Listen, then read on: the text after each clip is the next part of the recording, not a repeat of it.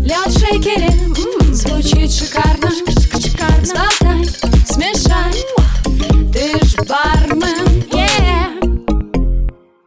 Всем привет! Это подкаст «Ты ж бармен», меня зовут Яна Айдарова, и здесь вы можете узнать о различных аспектах барной индустрии. 50-й выпуск хочется сделать каким-то особенным, не похожим на все остальное, и поэтому эпизод из серии «Алкоголь в искусстве», на мой взгляд, подойдет сюда как нельзя кстати. Сегодняшняя главная героиня, хоть и проста как 5 копеек, возможно, потому что как раз и стоит иногда столько же, но в ней сокрыто множество нюансов. В эпоху, когда алкогольным миром правят ароматные спирта, такие как выдержанный ром, виски, мезкаль, водку часто недооценивают за ее нейтралитет. Но сегодня, отражаясь в стекле рюмок, мы попробуем отыскать бриллианты на дне. И они засверкают восхитительным разнообразием цвета.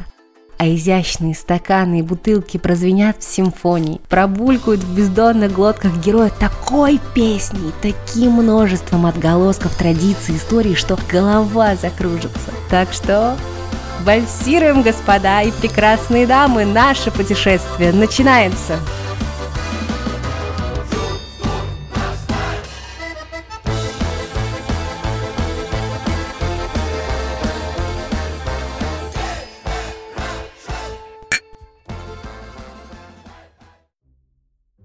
Сегодня мы будем много говорить о литературе, поскольку в ней алкоголь – это всегда символ. Если у поэтов-французов в диапазоне от Бодлера до Верлена это способ саморазрушения, то у русских это прыжок в иной мир.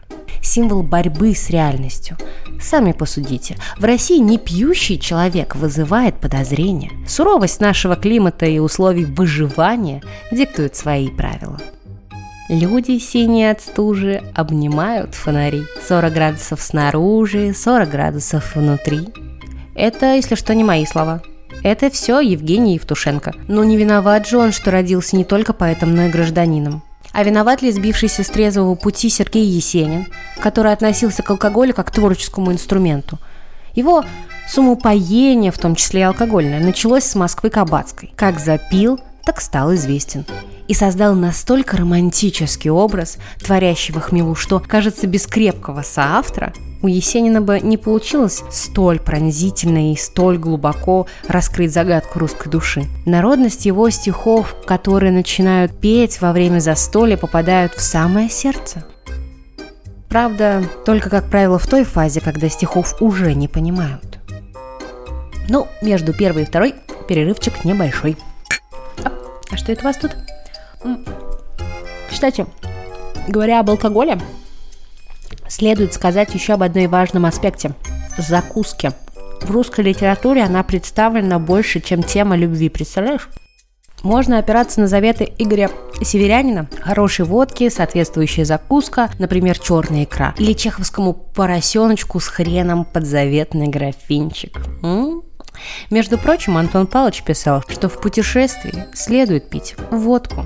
Она возбуждает мозг, который от дороги делается вялым и тупым. А у нас как раз путешествие. Так что мы же не будем спорить с врачом, правильно?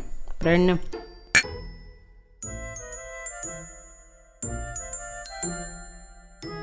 Алкогольных блесток в творчестве еще одного известного русского писателя с медицинским прошлым, я сейчас про Булгакова, словно звезд на небе с большим трудом поддаются инвентаризации. Водку анисовую, кардамоновую и самую что ни на есть обыкновенную пьют и в Турбиных, и в Иван Васильевиче, в Собачьем сердце. А свою московскую квартиру Михаил Афанасьевич считал лучшим трактиром на земле. Тогда просто нормальной спикизи, конечно, не было, так что простим ему это суждение. Но я все равно не могу понять, как можно пить в одиночестве? Вдвоем ведь лучше всего. В затхлой атмосфере прокуренной холостяцкой комнаты или тесной кухни, закусывая колбаской или огурцом, разложенным на газетке. И вот когда кончается водка, ты достаешь самое заветное, самое ценное, еще не сказанное. Оно самое сложное, нераспутанное, неприкрытое, потому что сокровенное. Сделай погромче, пожалуйста. И поет мне в землянке гармонь про улыбку свою и глаза. Про тебя мне шептали кусты белоснежных в полях под Москвой. Я хочу, чтобы вспомнила ты. Тема наркомовских 100 грамм была очень популярной. Однако так писать о фронтовой водке, как это сделал старший батальонный комиссар Симонов в далеком 42-м, не смог никто. Водка сопровождала его на протяжении всей войны. Став уже всенародно известным после «Жди меня», Константин Михайлович продолжал яростно наращивать обороты в своем основном ремесле – военного корреспондента газеты «Красная звезда». Свое профессиональное кредо Симонов формулировал так: «Реже рискуешь, меньше видишь. Меньше видишь, хуже пишешь». Ведь в те времена абстрактно-романтическое «кто не рискует, тот не пьет шампанского» было явно не в ходу. Особенно на фронте, где предпочтение отдавалось совсем другим напиткам. Не чокаясь.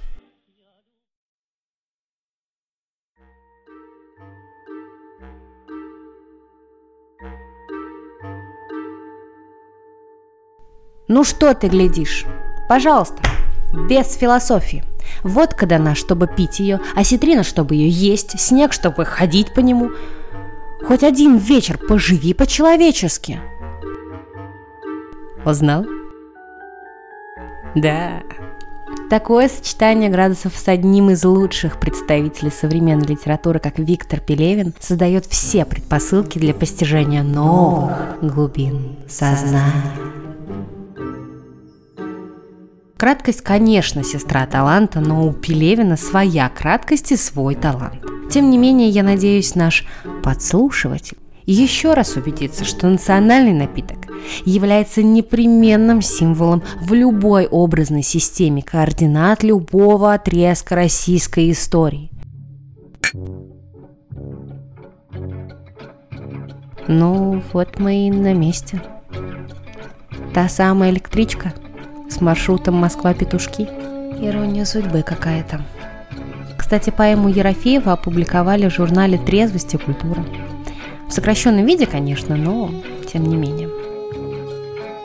Водка действительно суть и корень ерофеевского творения. По мере увеличения степени опьянения возрастает и абсурд происходящего. Алкоголь просто проводник, рассказывающий суть проблем, свойственных тому времени.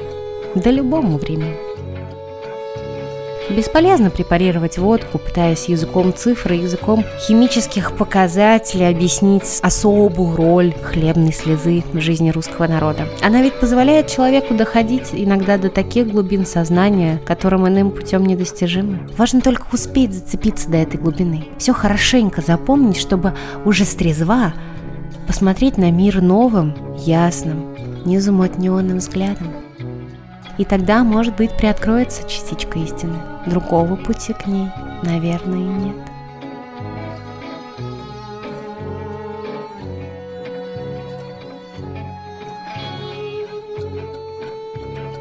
Спасибо вам большое за прослушивание. Надеюсь, вам понравилась эта алкопутешествие. Если да, то поставьте, пожалуйста, оценку подкасту, напишите комментарий под выпуском, чтобы о нем узнал как можно больше людей. Буду вам безумно благодарна, а с вами был подкаст «Ты ж бармен» и я, Яна Айдарова. Услышимся уже в следующую пятницу, так что пока-пока.